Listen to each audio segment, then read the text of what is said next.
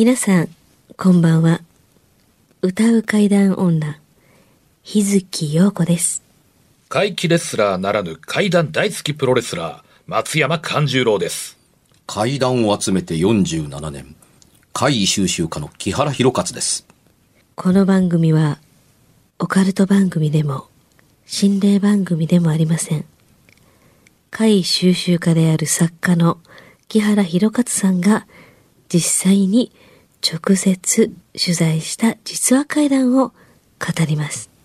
日本で唯一の怪談専門ラジオ番組です。木原さんといえばあの今や伝説の実話怪談本、新耳袋シリーズの作者でもおなじみですよね。他にも、うずしお怪談やつくも怪談といったヒットシリーズも出版されてますよね。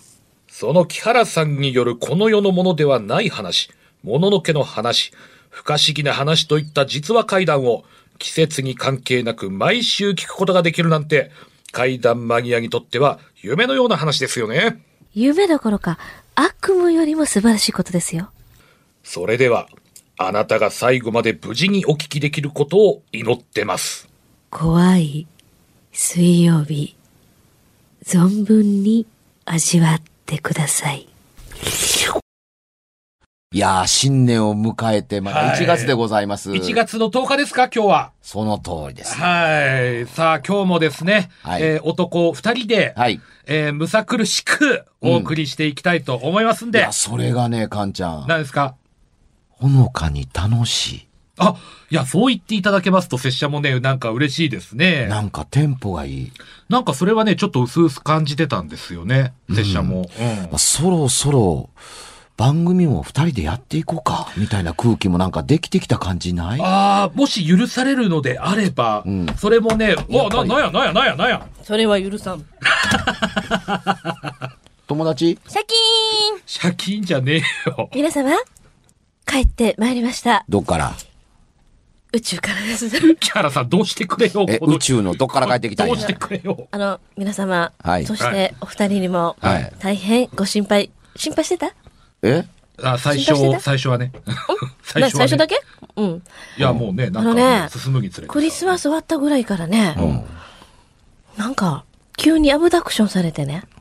ほあ？の、若干こう、日月陽子こうディスってたりしませんでした？なんか、二人がええわ的な、なんか、むしろですね、ガラスの向こうで角を立てて湯気ピーって出した佐々木ディレクターの方が怖かった。声、声にはない。無言のプレッシャーがね、ブワーっとこっちに来た。ちなみにね、木原さんね。怖い。わあの、先週から持ち越したね、うん。あの、お題がね、うん。あの、拙者もそうなんですけど、リスナーの皆さん、やっぱ気になってる方も多いんじゃないでしょうか。なるほど。うん。大何ですか？森塩でございます。森ジオ。何を言葉をそう適当に合わせてんねん。1月から森ジオ。だから、我々の業界でも、その、ほら、怪我とか、言うたらもう死とかも隣り合わせでしょ、うんプロレス、格森ジオってあれでし闘技やから。ょ？家の玄関の前でちょっと。とかね。だから、無事を祈って、我々の業界でも、あの、リングの下のね、四隅に森地を置いたりとかすることもあるんですよ。はい。うん。で、そのつ続きなんですね。キャラさん聞いたらやっぱり、あの、すごく、あの、多いと、あると。ううんん。これを、そこまで木原さんがおっしゃるこのお題をね、やっぱ聞きたくて、うん。一週間楽しみにしてたみたいな。そうなんですよ。そらみんな楽しみですね。さらに、私が増えたしね。もうえっちゅうね。帰ってきたしね。帰ってきたし。はい。はい。また、新しく、新しくというかね、私一回言わせてください。どうぞ。はい。皆さん、明けまして、おめでとじゃあ、木原さん、森地を。あれ？森塩う あれ？え、はい。あのー、行きましょう森塩もうはい10日なんで、はい。そう、10日。そうですよ、実際にはね。森塩はい、そうです。ほんまにうん。過ぎましたからね。うんはい森塩。お願いしますあのー、おおむね階段の中で登場する塩の役目というのは、うん。まあ大体決まってます。はいうん。あのー、どう言えばいいんでしょう。清めあのとかですか？清めというか、邪気を払うというか、はいそうですね。まあ、空気を変えるとかっていうふうに、まあもちろん、あの、その役目を果たすからこそ階段での登場だったりはします。うんはいでね、森中で忘れられない話というのが、はい。あのーまあ、とある人の、友達が、あのー入院したんですよ。うん。あの、足の骨折で入院した。もちろん、大怪我は大怪我あではあったりしますけど、あの、直接死に至るというほどの怪我ではないんです。なんせ入院して骨折ですねって治療を受けてるので、はいはいはいはい。うん、あの、まあ、いわば、まあ、おとなしいしてたら、あの、治るよ。うん、う。うんん、リハビリすれば元に回復、元の、元通りに回復するしという、まあ、いわば、ただの足の骨折っていう、はいとしか友人としては思ってないところに、あの、まあ、無理して本人がね、うんあのー連絡してくるわけ、あのーわけですよ。はい。私死ぬかもしれん。何言うてんのあんた骨折やのにって。えでもね、なんか、あっちの世界に連れてかれるっていうか、あのーうん、すごくうん怖くって。いや、だから骨折で入院もしてるのに何を言うてるの？うん、あの、分け話したいから、お見舞いに来てくれる、お見舞い行くわよ。うんうんっていうふうに、お見舞いに行って、いつもの元気な子、たとえ怪我してるとはいえ、あの、性格的に明るくて元気な子が、妙にベッドで、あのー落ち込んでるから、はい。どうしたん？骨折やでしょ？っていうふうに、あの、むしろ怪我した時の方が、あんた大変やったやんか？痛い痛い痛い。見舞いに来て、言うて、寂しいしやることないし、みたいなことを言うて騒いでたあんたがなんでこんな日に日になんかそういうね、あの、寂しいことを口にするようになったんて。うん。ベッドで寝てるやん。当たり前でしょ骨折してんねんから。うん。だから、あの、ま、み見てる方向っていつも一緒やねん。まあ、そら、そうやね、足元の向こうしか見えへんし、まあ、首振ったところで別にっていうもんやから、さわかるよって。で、それがどうしたんっていう。足先の向こうの角のところ、うん、角のうう隅、なんもないけど、なんやろ。そこにね、兵隊さんが立つのって。はい？兵隊さんが立つのって。兵隊さんって戦争にいた、うん。太平洋戦争の時に行った時のような、うん、軍服に別に詳しいわけではないけども、自衛隊の服とちゃうからって。兵、兵隊さんやと思うのって。うつむいて、ぼーっとこっち向いて立ってるのって。この人がね、私迎えに来たんちゃうか。何を新規臭いことを言うてんの？おらへんや。いや、それ、今はおらへんで。夜中になって、寝てどれくらいか経ったら必ずふっと目が覚めて覚めたらそこにおる。ずーっと立ってる。これが怖いっていうに。わかった。な、私が何とかしよう。おんねんね、ここに。っていうに。はいはい、わかった。な、私がね、清めてあげるから。ね、ほいで安心し。っていうに。ちょっと待っててや。って出てって、外のスーパーに行って、あのー、粗塩を買ってきて。はいはいはいはい。うん。で、あのー給湯室かなんかこうやって開けてたら、ので皿、あ、あったあったって、小皿見つけて、で、こうで、あの、塩、てんこ盛りにこう、ね。うん、してあの、持って、コンコンガチャってに、あ見える？森塩。これ、え、どこ、そこの角に立つんやって？っていうに、な、あの、そこの角に置いてあげるから、この塩の置いてあるところには立てんでしょ。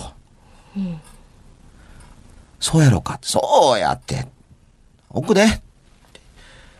あの、皿を手にそばまで持って行って、もうちょっとで角に近づくというところで、そのし塩が、ブワーッと湿り気を持って、はいドロドロになってえ、あの、皿からこぼれて指の間から、パタパタパタパタパタパタッと落ちる。えーで、そ、その、そのパタパタ落としながら、部屋の隅まで行く頃にはもう、皿から塩という塩が落ちて、チャプチャプになってる皿の上が。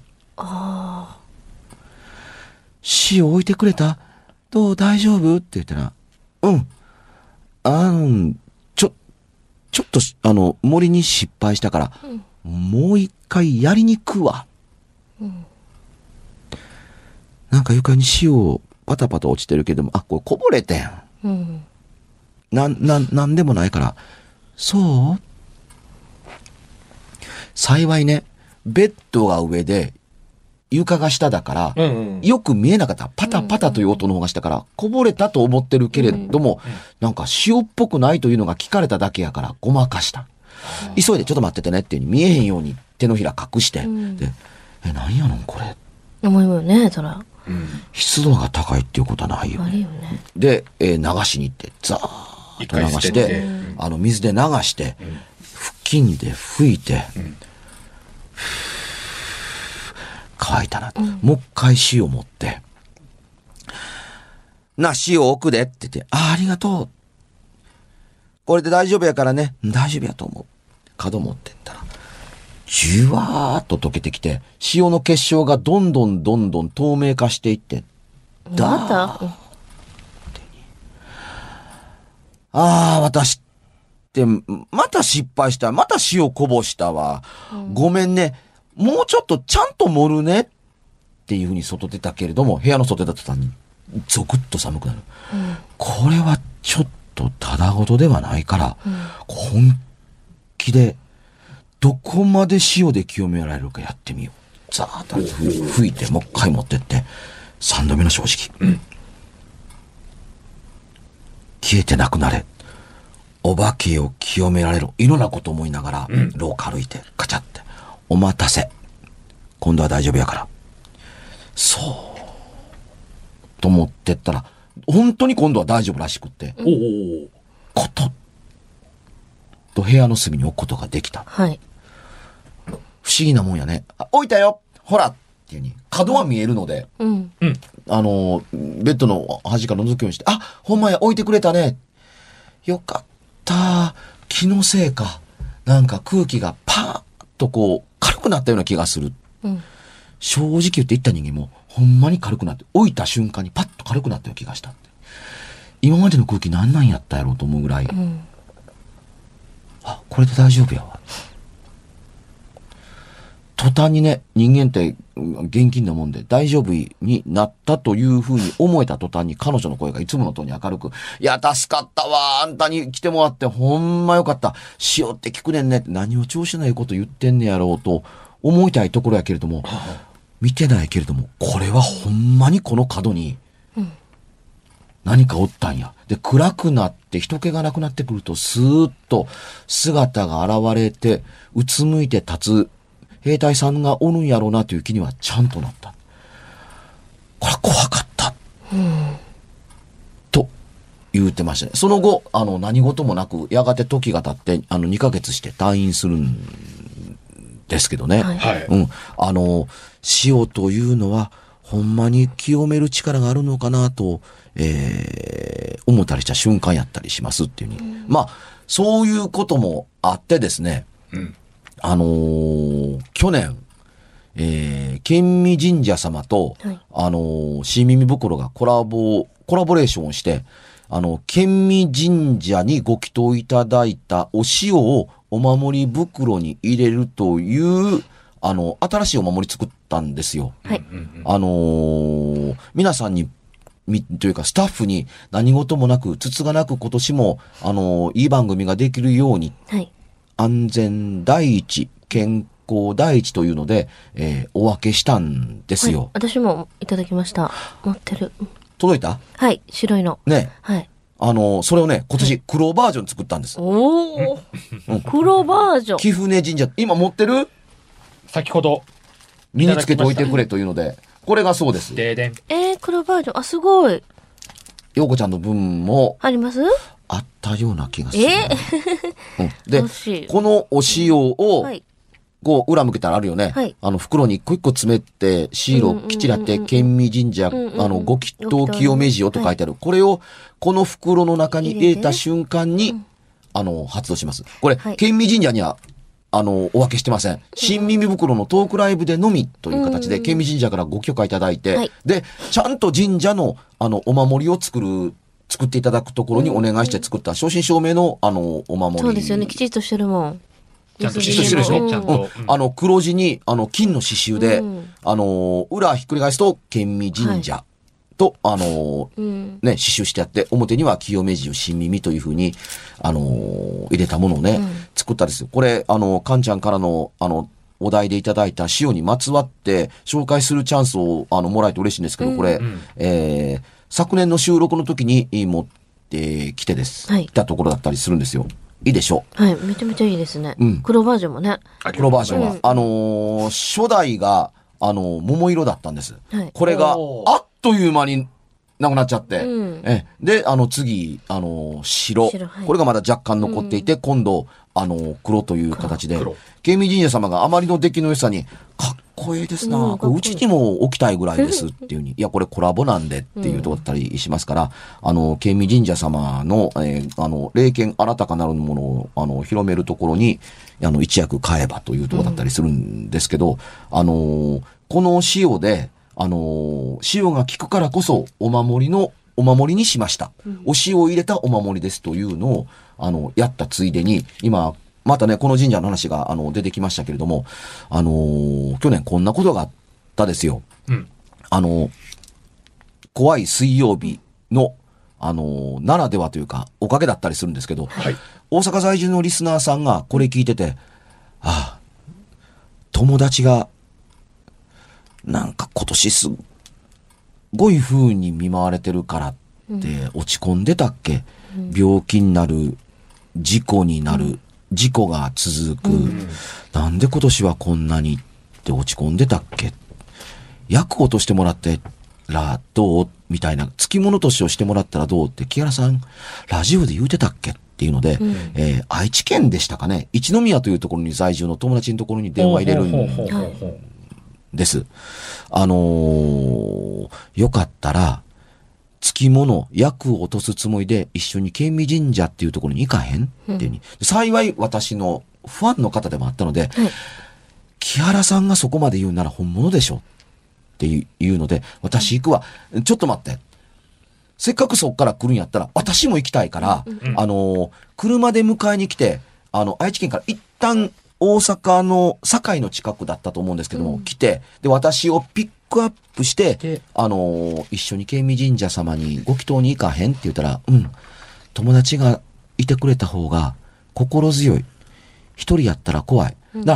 朝、あのー着くように、あのーもう深夜から出かけるから、待っててってに、わかったっ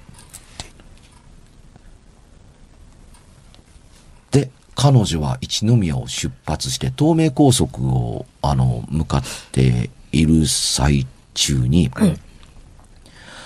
プシューという音とともに、車がガタッと傾くんで、あ危ないパンクしたっていうので、えーゆっくり速度を落として、路肩にい寄せるんですよ、で。パンクはパンクやし、女の人やから、ちょっと私では、あの、手に負えん。まだ暗いです。で、JAF に連絡して、えーちょっと来てくださいませんかっていうふうに連絡入れるんですよ。あの、JAF やから、あの、すぐ来ます。はい。うん。で、えー来た時には、あの、ほのかに明るく、なってたですよ。で、あのーパンクされたそうですね。え、見てくださいますかっていうふうに見て。どういう運転されたんですか。え、え、普通に運転してましたけれども、で、パンクしたんですっていうに。パンク？パンクしたとこご覧になりました？ええ私パンク修理できませんから、あの、タイヤ見てませんっていうふうに。ちょっとご覧になった方がいいですよ。で、ちょっとここでは直さない方がいいかなと思いまして。え、なんでそんなこと言うんですか、ご覧になればいいですよ、タイヤって。タイヤ見たらこんなになってます。ええ？それ？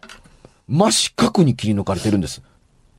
え？ーこれ四角でしおょかしい。うん、四これ角。、あの、レッカーが入ってるの分かります？うん。はい。レッカーが、ねあのああの、あの、入られて持ち上げられると時に写真撮ったんですけども、これね、多分ね、えー、縦、3、4センチ、うん。うん、あの、横、ほぼ正方形に近い形でくり抜かれてるんです。ねえ？これくり抜かれてるようにしか見えないでしょ？ですよね。。これね、あのーパンクの修理ではなくて、タイヤの交換です。うん。無理ですよ、そんな。あの、こんなパンクって、はじ、いや、というかパンクの部類に入りパンクませんってじゃないですよ。これ、本当に高速道路の端の子に路肩に寄せて、カッターで切り抜いたわけじゃないですよねって。いや、私、カッターでタイヤの分厚いこのゴム、よう切りませんっていうね。ですよね。本当に綺麗に四角やね。うん。ねあの、JAF が、の方が怖がったんです。どこに行く予定だったんですか、ちなみにって言ったら、神社にご祈祷に行く途中でした。うん。お辞めになるかどうかの、ちょっと考えられた方がいいと思いますよ。神社のご祈祷。って言われて、それもそうだと思って、大阪の友達に、ごめん、凄まじいパンクが起こってんけれども、木原さんに連絡取ってくれる？うん。あのーたま、ツイッターで繋がってたんで、はい木原さんに連絡取ってくれる、うん私のタイヤ、すごいことになってんけれども、写メ送るね。うん。相談してくれるって言って届いたのがこれなんですよ。はい。で経由して、友達が、い、県民神社様に行った方がいいのか、行かない方がいいのかってうん。いうですよね。連絡してきましたって言って、これだけのことが起こったんやったら邪魔が入ってるとしか思えん。行きなさいってうん言ったら、私もそう思いますって聞いた本人も私もそう思うっていうので、レッカー車で堺まで運んでもらって、はいで、自宅の前でタイヤ交換をしてもらって、高速で直すん怖い。うん。タイヤ交換もあるまんま、なんか嫌な予感がするみたいなことを尊重してくれて、JAF が運んでくれて、で、あのー一旦休憩をここで取って、県民神社様のところに行くんですよ。うん。うん、直した後。で、あのーもう修理に手間がかかりすぎて、行ったら夕方になってしまって、な神社様が閉まるっていうのを連絡が来たので、お電話しなさい。待っててくださいますから、あの、木原が頼んでると言うても構いませんって言った神社様が、喜んでお待ちしています。で、続いて、ご祈祷が終わるです。うん。終わっ何にも言わずに、あの、友がご祈祷に来ました。間に合ってよかったですっていうパンクしか知らない。パンクで遅れましたしか知らないところへ、あの、終わった後、神主さんが、あの、もし、もし、あ、あ私ですか？いえいえ、お隣のあなたって、一度のご祈祷で、今一遍につきものが落ちたと思わないでくださいね。え？うん。ゆっくりゆっくり落ちていくものもあると思ってください。落ちた時にね、あの、神様お知らせしてくださいますよ。っていうふうに、そ、そうですか。っていうので、あの、陽子ちゃんもしている、あの、ケイミ様の腕輪をはい。ご購入されてうん。帰るんですよ。帰って、はい。2週間ちょうどだったら、この通り、あら。パキッあうわ、本当だ。ええー、マガ玉のとこから、マガ玉がね。マガ玉がうん何にもしてないのに、何にも当たったわけでもないのに、触れてないのに、パキッって音をして、マガ玉がパキッとって、あ神主さんがお話しされたこと、うんこれやと思って、あのー割れましたって言ったら、よかったですね。今落ちたんやと思いますよ。役目を終えましたね。またお越しの時に、あのー持ってきてください持ってきてください。新しいものをお付けしたらいいですよって言って、わかりましたっていうふうに。すごい神社でしたね。言うて。で、まあ、あの、この方、次の新耳袋の、あの、時に、あの、多分お塩を購入してくれてるんやないかなと思ってたりします。で、これ見たお母さんが、今度私も連れてって、っていうふうに、うん、あの、お塩の流れでここまで来ました。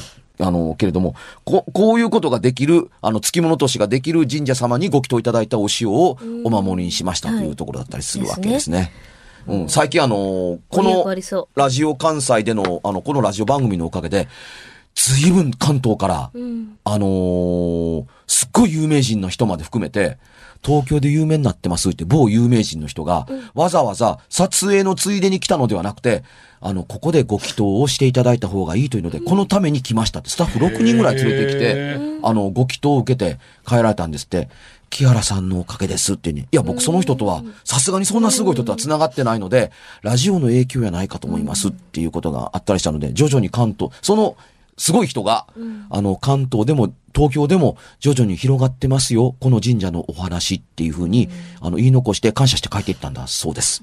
なるほあ。いやー、森塩の流れから、はい。ね、あの、県民神社やっぱ様の、ね。清めの話ですから。そうですね。そうですね。やっぱここまでり、もう全般的に、あの、言えることですよね。う。うんん。さて、えー、秀樹さんも帰ってきたことですし、はいね、また、次週から、うんあの、リスナーの方からお寄せいただいたお便りなんかも紹介してはいいただき、行きましょうはい。告知を軽く。えー当番組では1回216円でダウンロードできる別冊怪談ラジオを販売しています。はい。番組はもちろん、書籍やイベントでも今まで詳しく語らなかった、いや、語れなかった木原博勝のここだけでしか聞くことのできない、とっておきの話をメインにして毎週アップしています。それともう一つ、怪談ラジオ、怖い水曜日の前身番組である、幻の深夜ラジオ真夜中の会、全8回と、怪談ラジオ怖い火曜日、全26回も324円で順次販売しております。はい完全版での復活ですよ。貴重です。まだ聞いたことがないというあなた、この機会にぜひお買い求めください。詳しくは、ラジオ関西怪談ラジオのホームページをご覧くださいね。今夜はいかがでしたでしょうか？何もなければいいんですが。え？ちょっと。あなたの城、誰ですか？番組では、お便りや感想のほか、あなたが体験した怖い話や、あなたが聞いた身近な人の不思議な体験、また、怖い写真や、曰く因縁のあるものなどもお待ちしています。メールの宛先は、階段アットマーク jocr.jp k-a-i-d-a-n アットマーク jocr.jp ファックスは078-361-0005 078-361-0005おはがきは郵便番号650-8580ラジオ関西階段ラジオ怖い水曜日までぜひ、本物の怖い話を私に教えてください。お相手は、歌う階段女、日月陽子と、怪談大好きプロレスラー、松山勘十郎と、そして階段を集めて47年。木原博一でした。それではまた来週、お耳にかかりましょう。この一週間、あなたが無事でありますように。